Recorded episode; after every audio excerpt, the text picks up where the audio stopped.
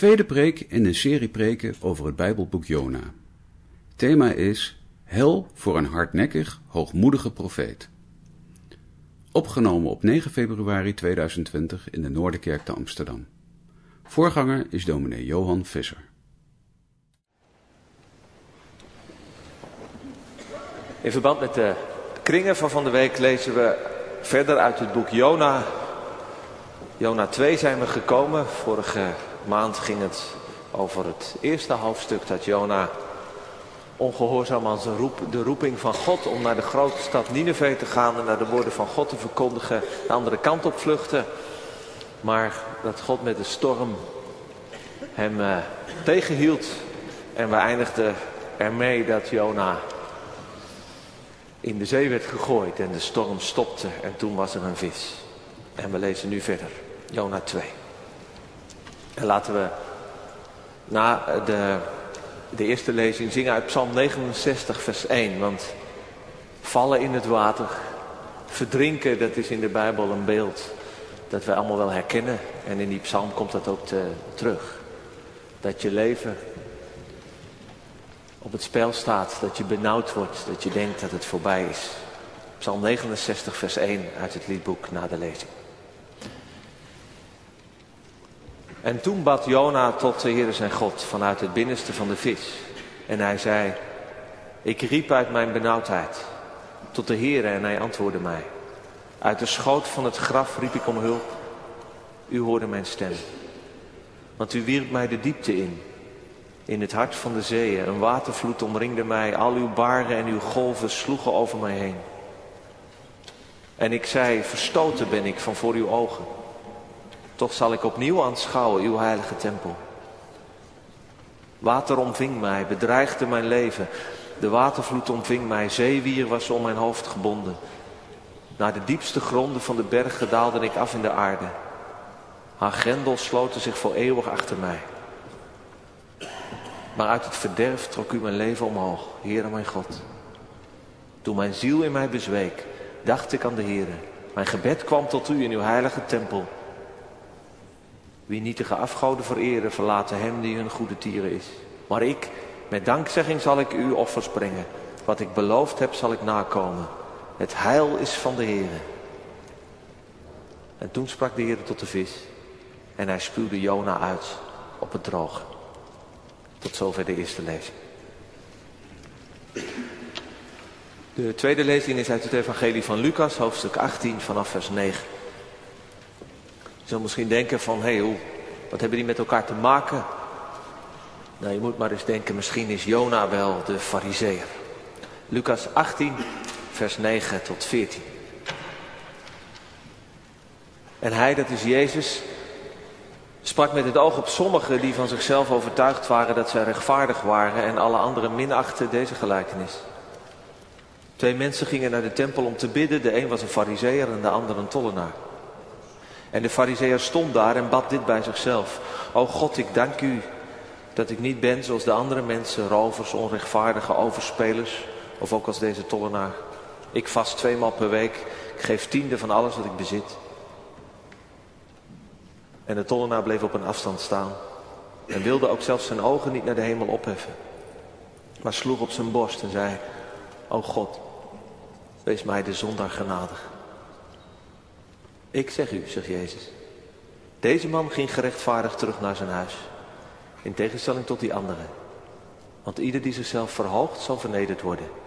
En wie zichzelf vernedert, zal verhoogd worden. Zalig ben je als je het woord van God hoort en het bewaart. Gemeente van Jezus Christus. Eén keer in de zoveel tijd komt de politicus Geert Wilders Weer met een cartoonwedstrijd over de profeet Mohammed. Die hij dan na de te verwachten islamitische woede en publiciteit voor zichzelf op het allerlaatste moment weer afgelast. En in het kader daarvan wordt onder christenen wel eens gezegd dat wij van de moslims zouden kunnen leren dat wij ook wat steviger en wat bozer zouden reageren wanneer ons geloof Wanneer Christus, wanneer God wordt bespot.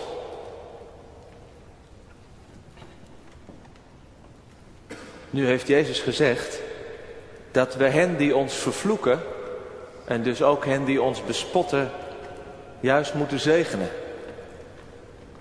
Maar ik denk soms kan het ook geen kwaad om goedkope en flauwe spot met God en met Jezus aan de kaak te stellen. Want er zit veel flauwigheid en leegheid in vaak. Maar laten we daarbij wel opletten dat we een scheiding maken tussen God en Jezus en tussen ons, zijn gelovigen en de kerk.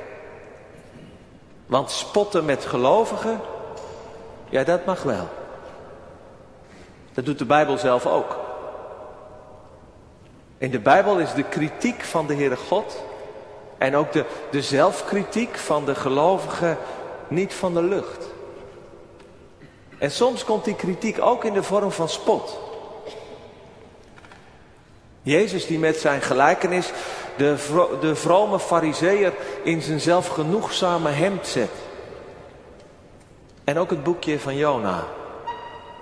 De profeet die door de Joodse schrijver Elie Wiesel de klungel wordt genoemd. Ja, hij is een profeet. Een, een dienaar van God.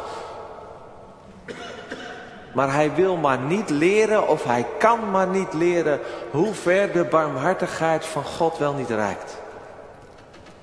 En zelfs als God hem een heel hard, maar uiteindelijk ook genadig lesje leert, dan blijkt hij toch nog die hardnekkige, hoogmoedige, vrome klungel te blijven. God, God heeft met een storm een stokje gestoken voor Jona's vlucht. Waardoor Jona uiteindelijk in zee belandt. En het lijkt over en uit.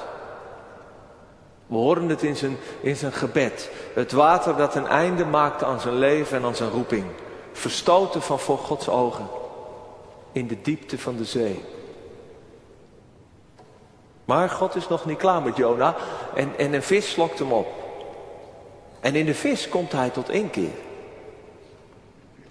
En dat horen we niet gewoon in het verhaal dat wordt verteld, maar we horen dat via een gebed, een, een psalm. Het is geen boetepsalm, vol van berouw. Het is ook niet zo'n psalm die eigenlijk één grote noodkreet, één grote schreeuw naar God is uit de benauwdheid. Nee, het is, en dat is wel verrassend, het, het is een danklied. Een danklied voor zijn redding. Het is een echte dankpsalm. Waarin Jona wel terugblikt op zijn benauwdheid. toen hij wegzonk in het water van de dood. En, en op zijn schreeuw naar God die God antwoordde. Maar hij kijkt erop terug, dankbaar. En daarom ziet hij, ziet hij in het, eh, aan het einde van het lied zichzelf weer in de tempel. Met een loflied. En met offers. Waar hij daar voor het altaar zijn gelofte die hij heeft gedaan ook zal nakomen. En waar hij het uiteindelijk uitschreeuwt van vreugde. Het heil, de redding is van de Heer.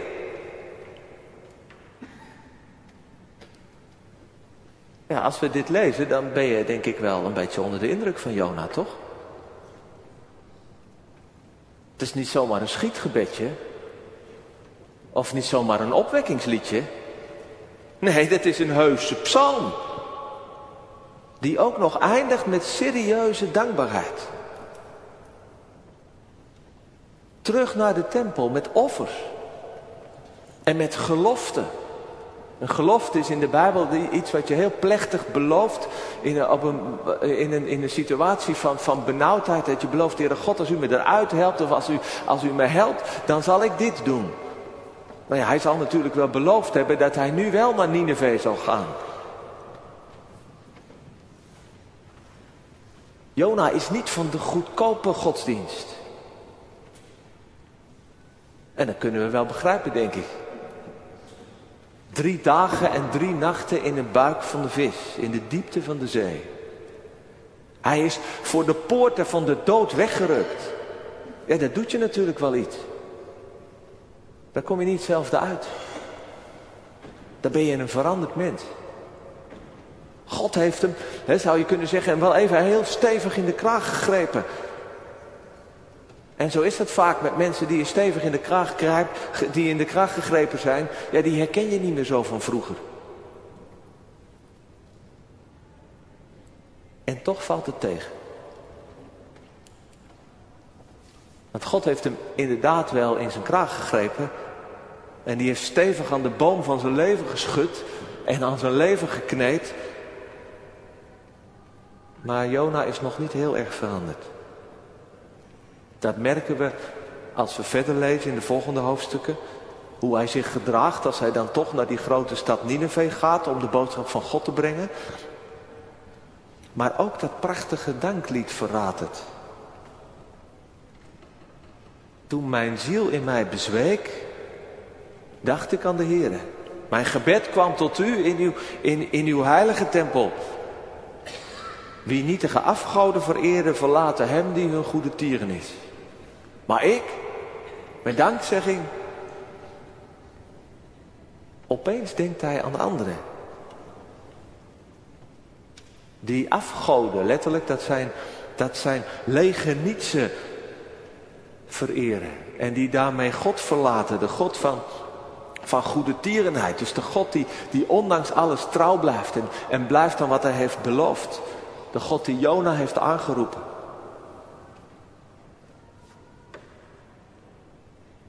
Weet je, net als die fariseeër, die staat daar ook. Voor God, maar hij denkt tegelijk aan al die anderen. Die tollenaar die daar staat. Denkt Jona aan die zeelieden op het schip? Waar hij op voer? Of, of denkt hij aan de mensen eh, in Nineveh waar hij naartoe moet? Hij is door God gered. Maar degenen die God niet kennen, die zitten fout. Of die hebben pech. Moet je eens voorstellen hè, dat, je, dat je na een ernstige ziekte geneest. En dat je dan dankbaar denkt aan de goede medische zorg. Maar dan ook gelijk een sneer geeft aan, aan alle anderen die die, die die zorg niet willen. Die voor alternatieve geneeswijzen kiezen of wat dan ook. Of, of dat jij, dat je, dat je dankzij goede huiswerkbegeleiding, dat je aan het eind van het jaar toch een, een, een, ehm, een voldoende voor wiskunde hebt. En dan zeg je, oh, al die anderen die die begeleiding niet willen, ja, die, uh, die hebben het niet gehaald, is hun eigen schuld.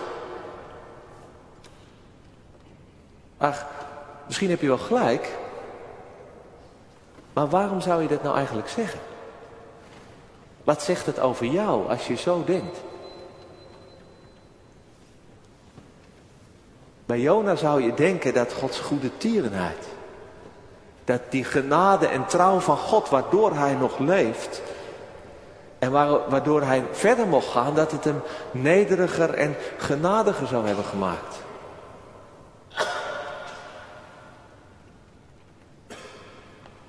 Ik vind het altijd een grote afknapper in de kerk. In ons geloof. Je hebt voorgangers die over de schreef gaan. Je hebt soms lastige conflicten waardoor mensen uit elkaar moeten gaan, ook in een kerk. Je hebt soms grote christelijke leiders die door de mand vallen. Maar dit, dat mensen die de genade van God leren kennen, dat die zelf niet genadig worden. Dat mensen die zouden toch moeten weten dat ze, dat ze alleen dankzij de liefde van God zijn, kunnen bestaan en zijn gered. Dat die liefdeloos en harteloos zijn. Dat vind ik zo'n afknapper. En daar zou ik, als God me niet bewaart, mijn geloof van verliezen. En de ellende is dat we er allemaal last van hebben. Want ik zat me een beetje op te winden over Jona. Maar gelukkig was er ook een kleine spiegel van de week. En ik betrapte mezelf ook wel een paar keer op. Dat neerkijken op anderen. Dat oordelen vanuit de hoogte. op hoogmoed. Want dat is wat er speelt bij Jona. Hoogmoed. En dat is in, in ons geloof, in het christelijk geloof, is dat de moeder van alle zonden. C.S. Lewis, die zegt, eh, de Engelse schrijver, die zegt terecht dat hoogmoed vijandschap is. Dat je je als een vijand gedraagt ten opzichte van anderen en ook ten opzichte van God. Je bent een concurrent die op een ander neerkijkt of die jaloers naar een ander moet opkijken. En dat is het echte duivelse kwaad. Hoogmoed is de zonde van de duivel. Die in John Milton's Paradise Lost, een verhaal over de eerste, eerste gedeelte van de, van de Bijbel, waar de duivel het uitroept. Beter regeren in de hel dan dienen in de hemel. Dat is hoogmoed. Uiteindelijk gaat het om mezelf. En zelfs als ik het beter zou hebben, maar dan moet ik dienen, dan kies ik daar niet voor. En die zonde die is zo duivels dat ze overal, dus ook in het beste van ons mensen, als we goed doen, als we ons inzetten voor anderen, ja, als we geloven, als we, als we uh, God proberen te dienen, ja, zelfs in de liefde weet die zonde door te dringen en haar gif te spuiten. Ook in die oprechte dankpsalm van Jona, want dat zal hij heus oprecht hebben bedoeld, natuurlijk. Ook in het dankgebed van die vrome fariseer. Die echt zijn best doet om, om een keurige, radicale gelovige te zijn. Die het volhoudt in de strijd tegen het kwaad. Maar de ellende is dat ze het grootste kwaad van vijandschap en concurrentie over het hoofd zien. En dat ze daarom van een afstandje neerkijken op die tollenaar en op de rest van, van het uitschot. En op die vereerders van goden van niks. En daarmee zijn ze dus ook een vijand van God. En zijn, en zijn genade. Want God geeft om die tollenaar. Die daar op zijn borst staat, staat te slaan van spijt en schaamte. God geeft om die heidense zeelui. Die, en dat weet Jona niet, want toen, toen was hij al onder water of in de vis. Die hun avontuur eindigde met ontzag voor de Heer. Een offer en gelofte die ze brachten. Precies zoals Jona zegt dat hij dat zou gaan doen in de tempel. Dat hadden zij al lang gedaan op een heidense zeeschuit. En God heeft hart voor de mensen van Nineveh. Ook al, al zijn ze in de band van, van lege nietsgoden. En weten ze geen verschil tussen hun linker en hun rechterhand als het gaat over goed en kwaad. Maar God heeft hart voor ze. En als je hoogmoedig bent, ja, dan besef je natuurlijk zelf ook ten diepste niet dat jij het moet hebben van God die een hart voor jou heeft. Ja, je zegt het misschien wel, zoals Jona, de redding is van de Heer. Of je zingt het uit volle bos met je, met je hele hart. Je dankt God net als die fariseer en Jona, maar het is nog niet echt doorgedrongen. Dat jij zelf, met je ongehoorzaamheid, en ook met je geloof en met je goede daden en met je vroomheid, dat je alleen maar kan bestaan dankzij Gods goedheid en Gods genade. Diezelfde C.S. Lewis die ik net aanhaalde, die vraagt zich af of hoogmoedige mensen eigenlijk wel in God geloven. Kan dat wel? Want ja, hoogmoed betekent toch uiteindelijk dat jij zelf de hoogste wil zijn. Dat je echt niet wil buigen, niet wil dienen. Maar je, je zegt wel dat je, dat, dat, je, dat je God wil dienen. Louis zegt heel scherp dat je dan een denkbeeldige God dient. Je denkt dat je God dient, maar het is uiteindelijk de God van, jou, van jouw ego, van je ik. Een afgod dus. Dus als, als jij, als u denkt dat je goed bent, of toch beter dan anderen, dan dien je niet God. Hoe orthodox, hoe radicaal, hoe geestelijk, hoe ernstig je ook, ook bent. Maar je dient jezelf. En als je zo dat ene zinnetje van Jona leest. Wie nietige afgoden vereren, die verlaten de God die hun goede tieren is. Ja, dan heeft hij het natuurlijk zonder het te beseffen over zichzelf. Jona, jij dient de God van je eigen Jood zijn. Van je eigen vroom zijn. Van je eigen niet zoals die anderen zijn. En ik zou jullie allemaal vanmorgen willen vragen om eens eerlijk en kritisch in de spiegel van Jona te kijken.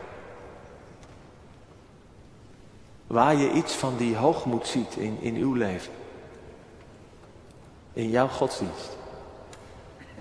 En daarbij ook te bidden of God je scherpe ogen wilt geven. Om het te zien. Maar dat is niet het enige. Ik zou je vanmorgen ook willen vragen om nog beter naar God te kijken. Want het kan natuurlijk zijn dat je dit vanmorgen eigenlijk wel mooi vindt. Dat het diep uit je hart komt, die kritiek op de gelovigen en op de kerkmensen en op de hypocrieten. Op je ouders misschien wel, op de kerk. Dat vond je altijd al. En stiekem gebruik je het ook dat je jezelf niet hoeft te geloven.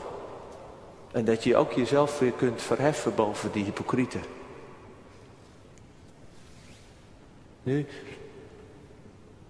bekijk het eens van de andere kant. Is het ook niet bijzonder dat het geloof in God maar blijft bestaan, ondanks de kerk en ondanks de gelovigen?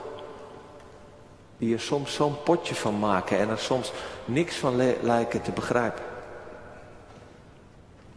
Het ging hier afgelopen donderdag over argumenten voor God, voor het bestaan van God. Het was prachtig. Heldere, scherpe argumenten waarom, je, waarom er, er, een God zou moeten zijn. Maar ik denk ook een falende kerk. Met halve gelovigen. En met vrome klungels. Zoals Jona en zoals ik. Ook, ook, ook wij zijn een godsbewijs. Ja, natuurlijk niet zoals, zoals God en, en, en wij zelf het heel graag zouden willen. Het zout van de aarde, het stralende licht in de wereld. En mensen in wie je iets ziet van Gods goedheid en zuiverheid en liefde. Nou ja, dat is gelukkig ook wel eens zo. Maar we kunnen ook het negatieve bewijs zijn van Gods lange geduld en Gods diepe genade. En dan slaat Jona aan het einde van zijn vrome psalm de spijker precies op zijn kop. Het heil, de redding is van de Heer. De redding is niet van Israël. Dat was denk ik ergens het idee van Jona. En dat is soms ook nog wel het idee van mensen die zo verliefd op Israël zijn. Dat ze dat lijken te denken. De verlossing die komt niet van Jona en welke profeet of welke christelijke goeroe dan ook. In de mensen is geen heil, zingt de psalm. Het heil is niet van de kerk. En ook niet van de ware kerk die sommige hoogmoedige christenen één, keer in de zoveel eeuwen uh, denken uit te moeten roepen.